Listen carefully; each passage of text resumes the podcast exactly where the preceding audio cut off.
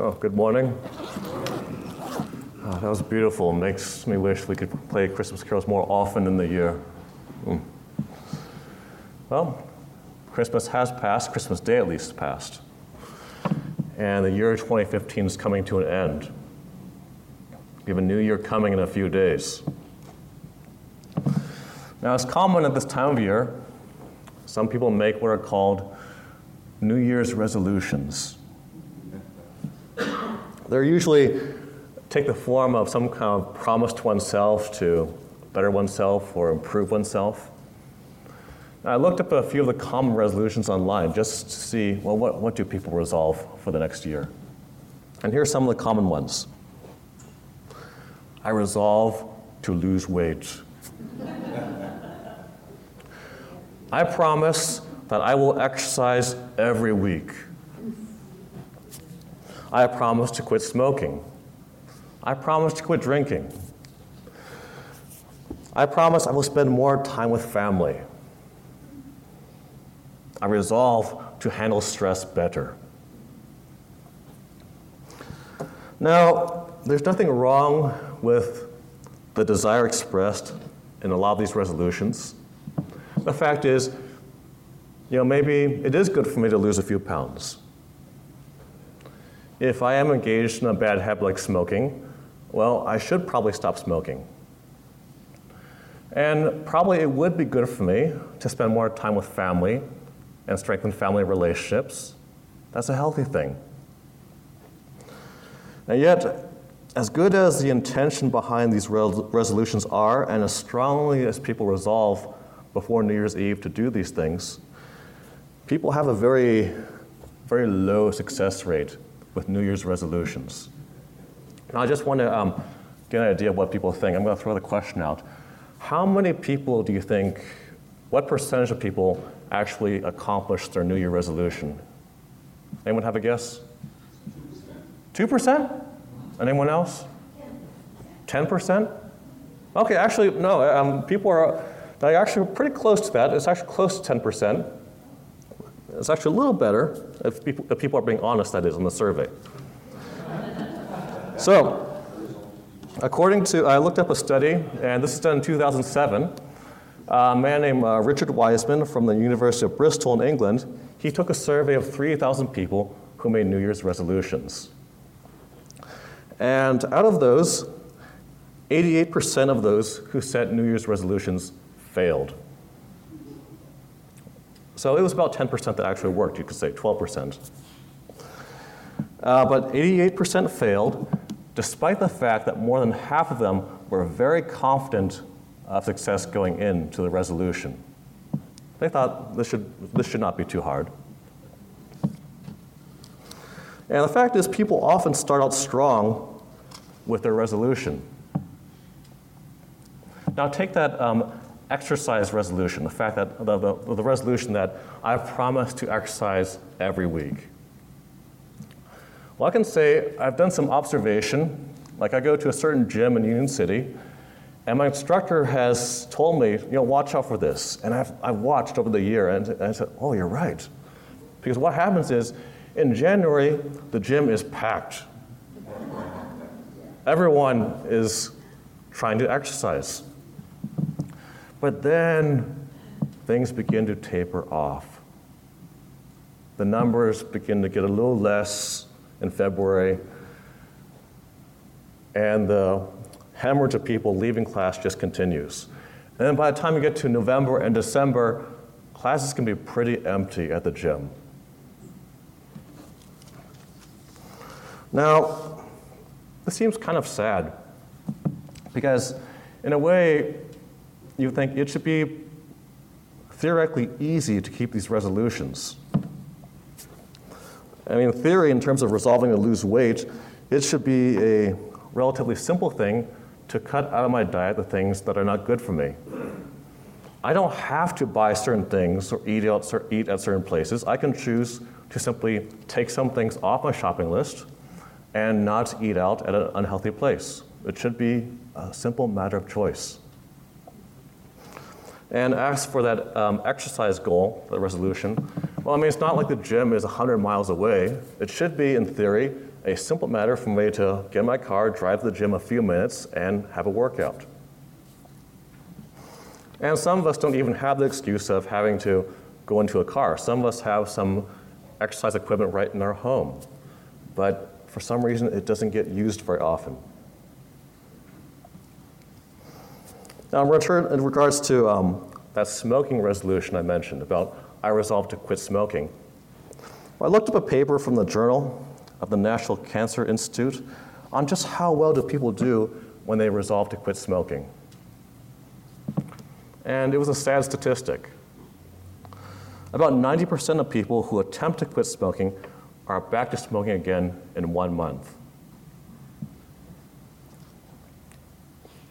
So I've just given you some very sad numbers. So the question is why do we fail so often? What's wrong here? Well, a lot of it probably has to do with our sinful condition. So I'll just turn, read a few verses. This is in Romans chapter 7, verse 18.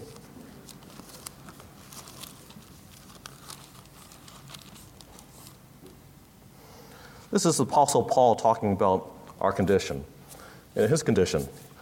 For I know that in me, that is in my flesh, nothing good dwells.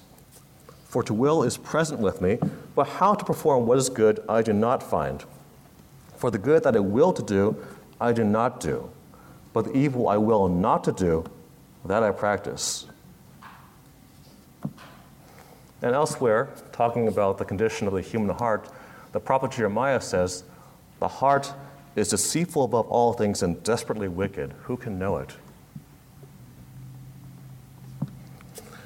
Now, as I mentioned before, a lot of these New Year's resolutions are geared towards self improvement. But the fact is, it is not in my nature to improve myself. According to the Bible, I'm a naturally sinful person with a natural tendency to do the wrong thing and not the right thing. And as believers, we still struggle with a sin nature. Now, there might be a small minority of people who are disciplined enough to keep, to keep a New Year's resolution. But most people don't succeed in these promises to themselves. And we think about it's really hard to improve self when self is desperately sinful.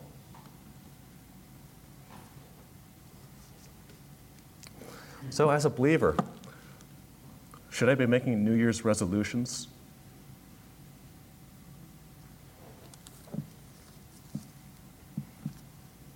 Well, let's look at what the Bible says.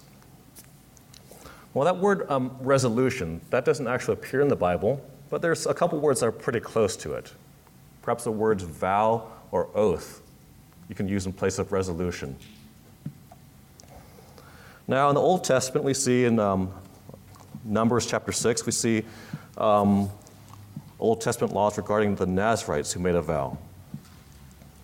In the New Testament, we see the Apostle Paul, he's um, seen a couple times making vows. It says in Acts chapter 18, verse 18, I'll just read it. It says, A Paul at Corinth, so Paul still remained a good while. Then he took leave of the brethren and sailed for Syria. And Priscilla and Aquila were with him. He had his hair cut off at Cenchrea, for he had taken a vow. And again later, in chapter 21 of Acts, we see Paul takes another vow. And he did this according to a Jewish custom as a way not to offend the Jews in Jerusalem. Now, of course, the Apostle Paul, you know, he's a very godly example of how believers should live. But in regards to these vows, it's a little hard to imitate him.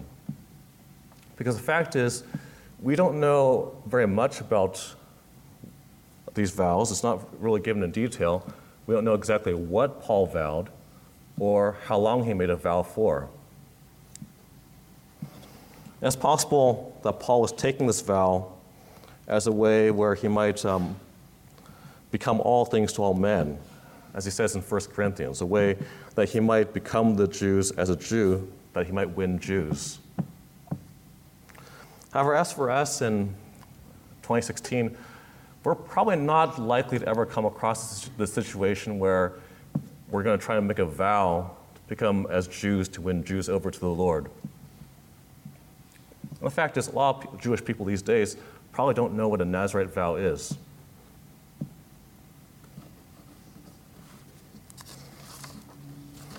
And actually, if you've been going to the recent uh, 10 o'clock class on the Sermon on the Mount, you can see there's plenty of scripture actually against taking an oath or a vow.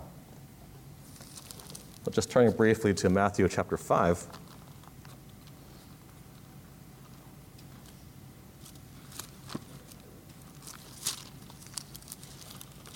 This is chapter 5, verse 33. And this is the Lord Jesus speaking uh, on, his Sermon on the Mount. Again, you have heard that it was said to those of old, You shall not swear falsely, but shall perform your oaths to the Lord. But I say to you, do not swear at all, neither by heaven, for it is God's throne, nor by the earth, for it is his footstool, nor by Jerusalem, for it is the city of the great king. Nor shall you swear by your head because you cannot make one hair white or black. But let your yes be yes, and your no, no. For whatever is more than these is from the evil one.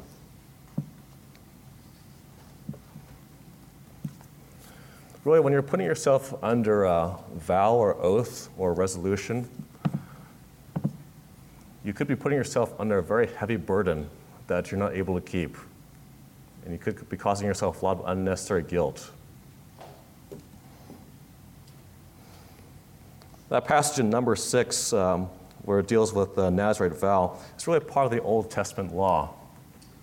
And the apostles in Acts, when confronted with people who were claiming that it was necessary for Gentiles to keep the law in order to be saved, they came back with this answer.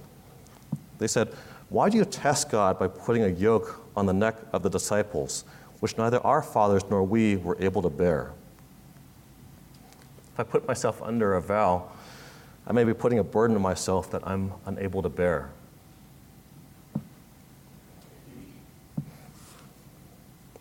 So, I've spent a lot of time talking about why we should not be making resolutions or vows or oaths.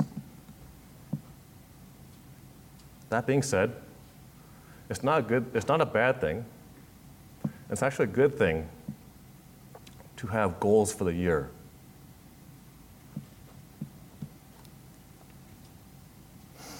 It's actually practice done at my workplace every year.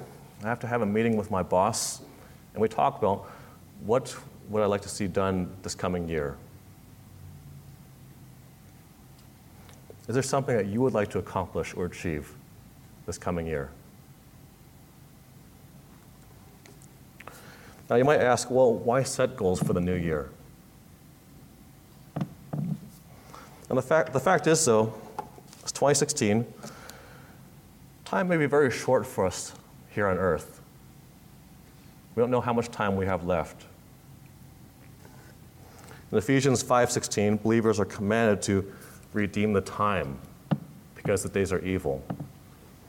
In one of the Psalms, Moses says, So teach us to number our days, that we may, get, that we may gain a heart of wisdom. And one year can go can go by surprisingly quickly. I think as I've been getting older, I notice time seems to go faster. Now, what do you do when you have a limited supply of something? Let's say you have limited funds to deal with in your bank account. Well, if you know you have a limited resource, you're very careful how you use it. You budget. And that can go for time as well. If I know I'm de- dealing with limited time, then I have to carefully allocate where I put my time. What am I involved in? It could be the Lord may come back this very year. So, in having goals for the year, it can help us portion our times out and make our days count for the Lord. Now, I could make it a goal to um, do some of those things I mentioned in the beginning. I could make it a goal to lose weight or to exercise more often. I can make it a goal to get an A average if I'm in school or get a good performance review at work at the end of the year. But the fact is, my life is really not my own. It says, as believers, we belong to the Lord. So my goals should not be my own either. If I'm a believer, I should really be asking, what would the Lord like me to accomplish this year? If I'm going to be doing goal setting, I need to make sure that my goals are in accordance with the will of God and that they're glorifying to Him and pleasing to Him.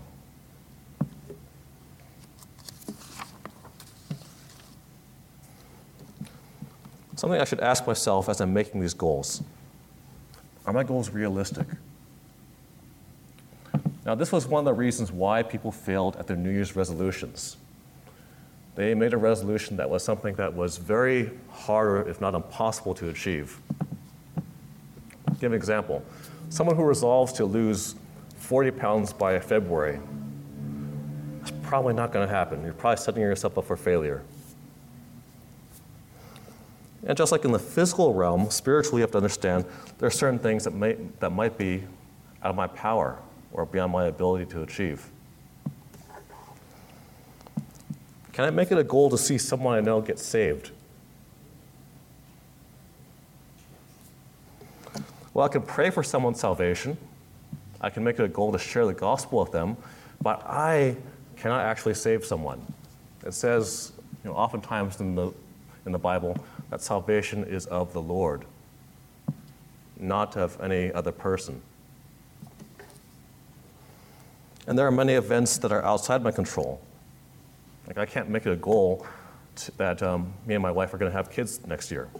I just don't know.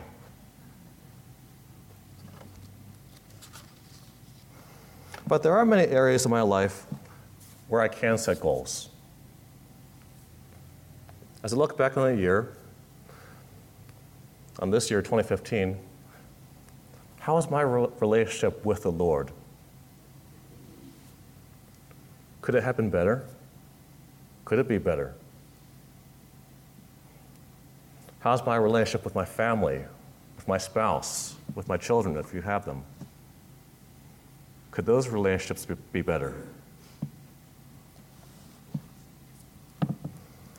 How am I doing in my ministry? How am I doing at work or at school? These are all areas of my life I can set goals. And most of you know I work as a physical therapist. I'm actually involved in setting goals just about every day with the patients I see.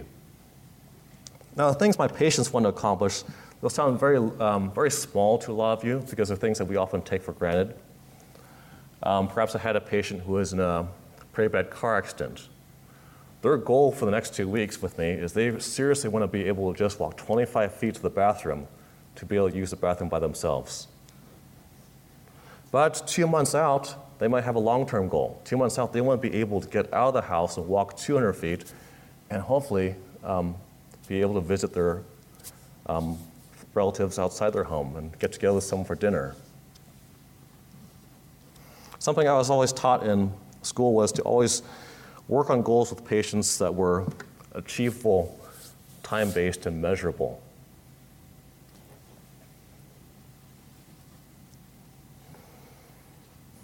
Now, in study I read in New Year's resolutions, this was one thing that helped in people actually accomplishing their goal to break down the goal and make goals that could be measured during the year. Little checkpoints, see how you're doing. And you could do this with your goals for the Lord. Perhaps I look back on this past year and I realize I'm convicted by the fact that I have not been spending enough time with the Lord. And I, want to, I have that desire that I want to deepen my relationship with Him. I want to spend more time with Him. Now, I could make a very non specific, vague goal saying, well, this year I'm going to make it a goal to spend more time with the Lord. Or I could be more specific and focused. I can say, well, this year I'm going to make it a goal to spend at least half an hour in prayer every day with the Lord. It could be you may have to work up to that goal. You may have to break it down a bit. Perhaps you have not been used to having a long time of prayer with the Lord. Perhaps you might have to say, well, um, perhaps by, by April, I want to spend at least 15 minutes with the Lord every morning in prayer.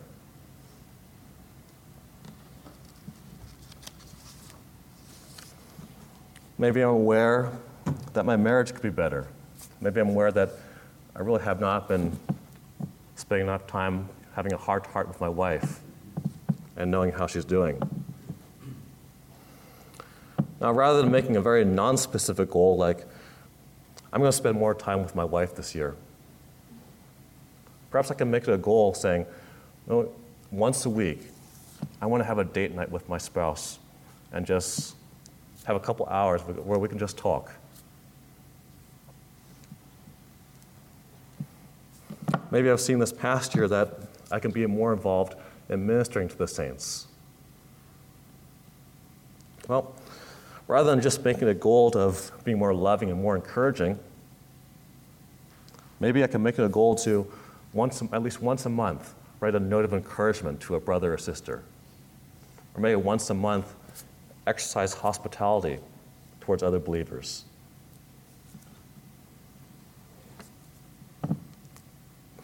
And here's a second thing um, that came out in a study something else that can really help you in accomplishing your goal, whatever it is for the year.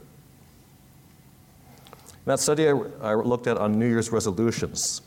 This is something that was key to those who actually did succeed in carrying out their resolution. And it was accountability.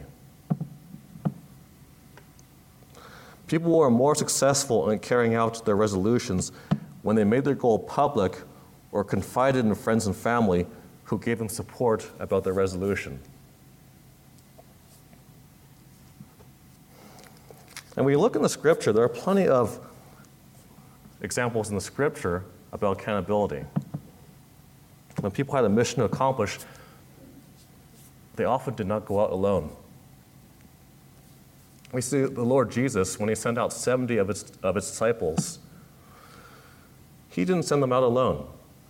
It says in Luke chapter 10, he sent them out two by two before his face into every city and place where he himself was about to go. And something good to notice about the Apostle Paul. He never went on his missionary journeys alone. He went in the company of like minded believers, like Silas, like Timothy, and Barnabas.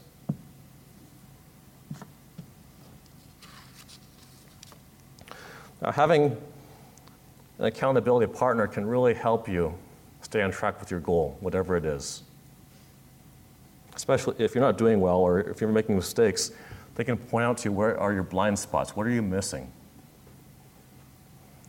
Now, I had an experience, me and Christina, recently, just a few months ago, where I found it was really necessary that I had an outside pair of eyes to correct me on what I was doing. So a few months ago, Christina and I, we went out with a couple of our neighbors to an archery range. Now, I had never held a bow and arrow before in my life. And when you have a bow and arrow, you have a very clear goal. Your objective is to hit the target in front of you, uh, preferably to hit the bullseye. So when I went there, um, we had a few minutes instruction on the basics of how to hold a, hold a bow and arrow, how to string it, how to shoot it, and then we were given the bow and arrow. And on my first uh, shot, I was very happy that I at least hit the stack in front of me. I was nowhere close to the bullseye, but at least I hit the stack. I was very happy with that. Now, left myself, maybe just by continuing to practice um, on my own, I could have figured out how to get closer to that bullseye. But the fact was, um, the instructor was very helpful because they were able to point out some things that I was not noticing I was doing wrong. Like I had no idea that I was really tensing my left shoulder really high, and that was impeding my shooting.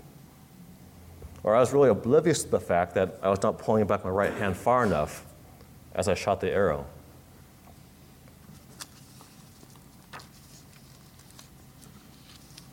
It could help with whatever our goal is for the year. If we're willing to take correction from a friend, from a, from a loving brother or sister, that can really help us in accomplishing our goal. The fact, the fact is, I may be doing something incorrectly, but just not realize it. Now, there have been a number of times where I may have been teaching a Bible study, and I, I felt like I was right on. But then afterwards, a brother told me, you know, you could have, I think you veered off the passage at this point, or you could have taught this point in a better way. And you know, the truth hurts. Sometimes you want to think that you're doing something correctly and well, but you might not be. So, I mean, I have to be humble, have a humble attitude in terms of receiving godly correction. A well meaning brother or sister can lovingly, can lovingly point out to me where I'm weak spiritually, where I'm not doing well, and where I may be off the mark.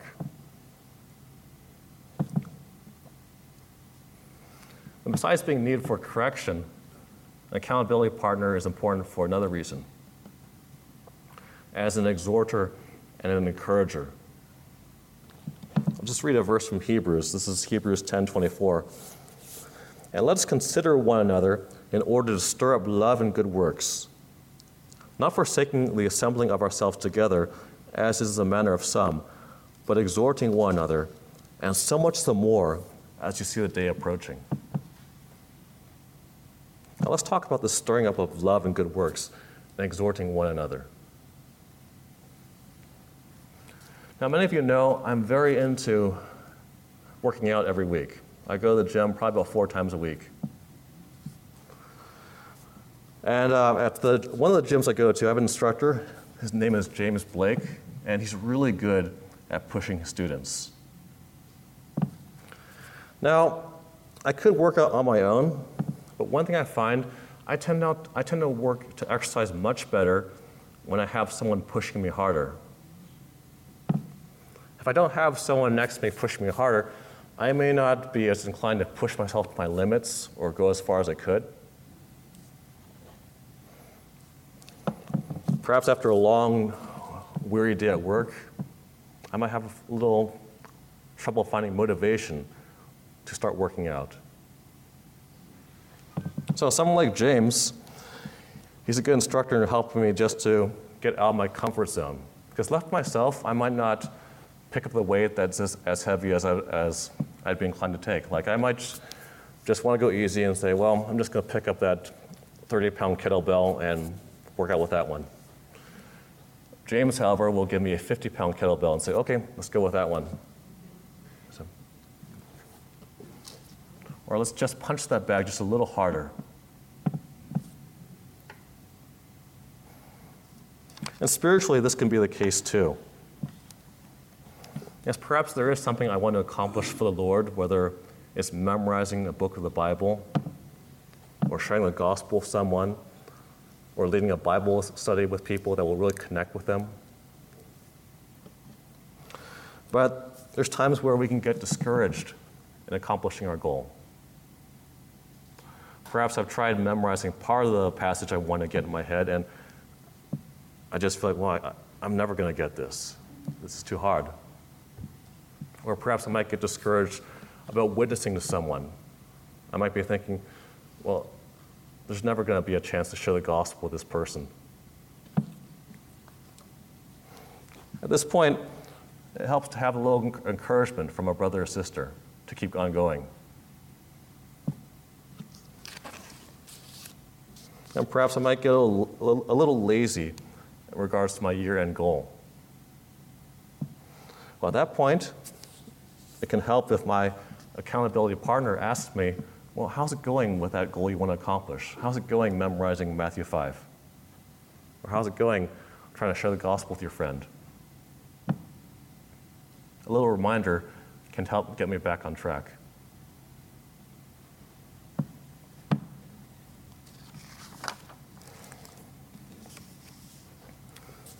Now, while setting goals can be a good thing, as I mentioned, getting our lives organized and focused on what the Lord wants we shouldn't consider any of our goals set in stone.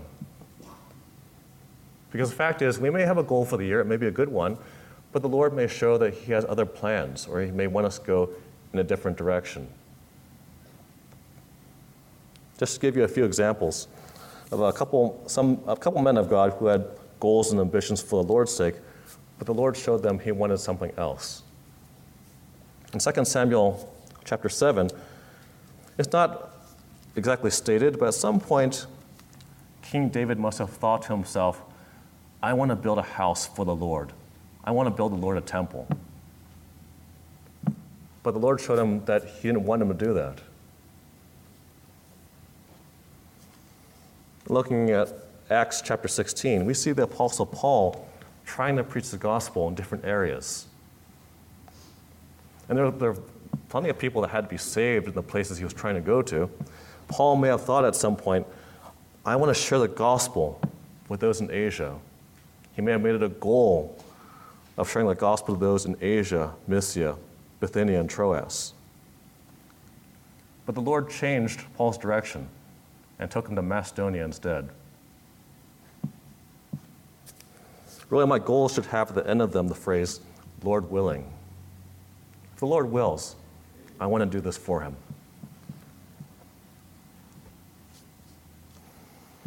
Now, perhaps you're here today and you're not a believer. Maybe you don't know who God is, who the Lord Jesus is. Well, I'd like to offer a goal for you this year. Make it a goal to seek the Lord. And it's, it's a goal that promises reward. It says in Hebrews 11:6 that God is a rewarder of those who diligently seek him.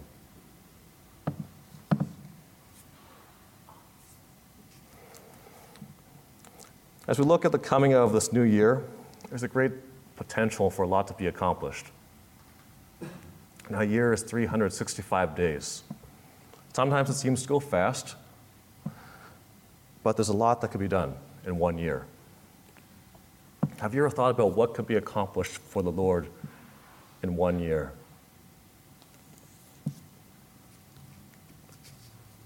Now, in the world around us, a lot can happen to a person in one year. A person at work might secure a big promotion and get a pay raise. A student might do well in school and get a scholarship and go to a prestigious college. A couple might fulfill their desire of purchasing a house they've been saving up for for a long time. Or an athlete might train for a year and accomplish, uh, get championship standing in whatever they're competing in. But these are all things of the world. What can I accomplish for the Lord in one year?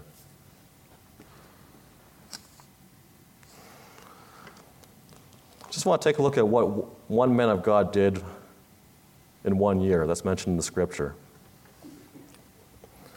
Now, it's a little difficult looking at the lives, lives of the apostles in the book of Acts to sometimes figure out how much time exactly passed, because it's not always mentioned how long exactly the apostles stayed in one area or how long it took for them to travel. But I was looking through um, a few passages in the book of Acts and looking at the events in Acts chapter 16 through Acts chapter 18. It really looks like all this happened in one year. So, what happened in this one year of the life of Paul in chapter 16 to 18 of Acts? Well, in that year, starting at verse 10, verse 11, Paul and his companions went to Philippi. At Philippi, they saw Lydia, they saw the Philippian jailer and his family get saved. And they saw a church started there. Not to mention that Paul also cast a demon out of, of a Philippian girl. After Philippi, Paul and his companions went uh, to Thessalonica and spent a few weeks there. And there they saw a number of people also saved, and a church started there. Then Paul travels to Berea, where he also sees people saved. And after Berea, Paul goes to Athens, where it seems like he's there only for a short time, but he has a chance to preach the gospel there and see people saved. And then from Athens, he goes to Corinth, where he preached the gospel to the Corinthians and saw a church established there. Now, Paul traveled about 350 miles with all these places he went to. Probably took him a few weeks to travel. And yet, he did all these things in one year.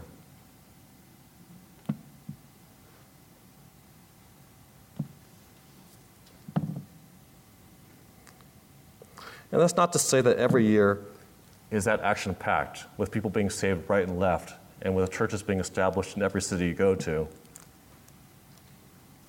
Some years are years of staying exactly where the Lord wants you to be. And a year spent like this is just as pleasing to the Lord.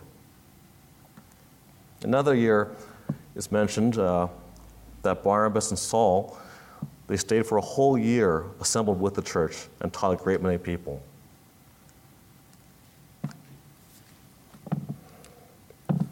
So, as we go into 2016, let's be ambitious for the Lord and see how we can redeem the time and make the most of the year ahead. Let's pray. Lord, we thank you for the year to come. We thank you for the year that's past. And Lord, we want to be good stewards of the time you've given us. And we, if we look at the year ahead, Lord, we pray that it might be fruitful for you, that we might accomplish things that you want us to accomplish for your glory. We pray this in your Son's name.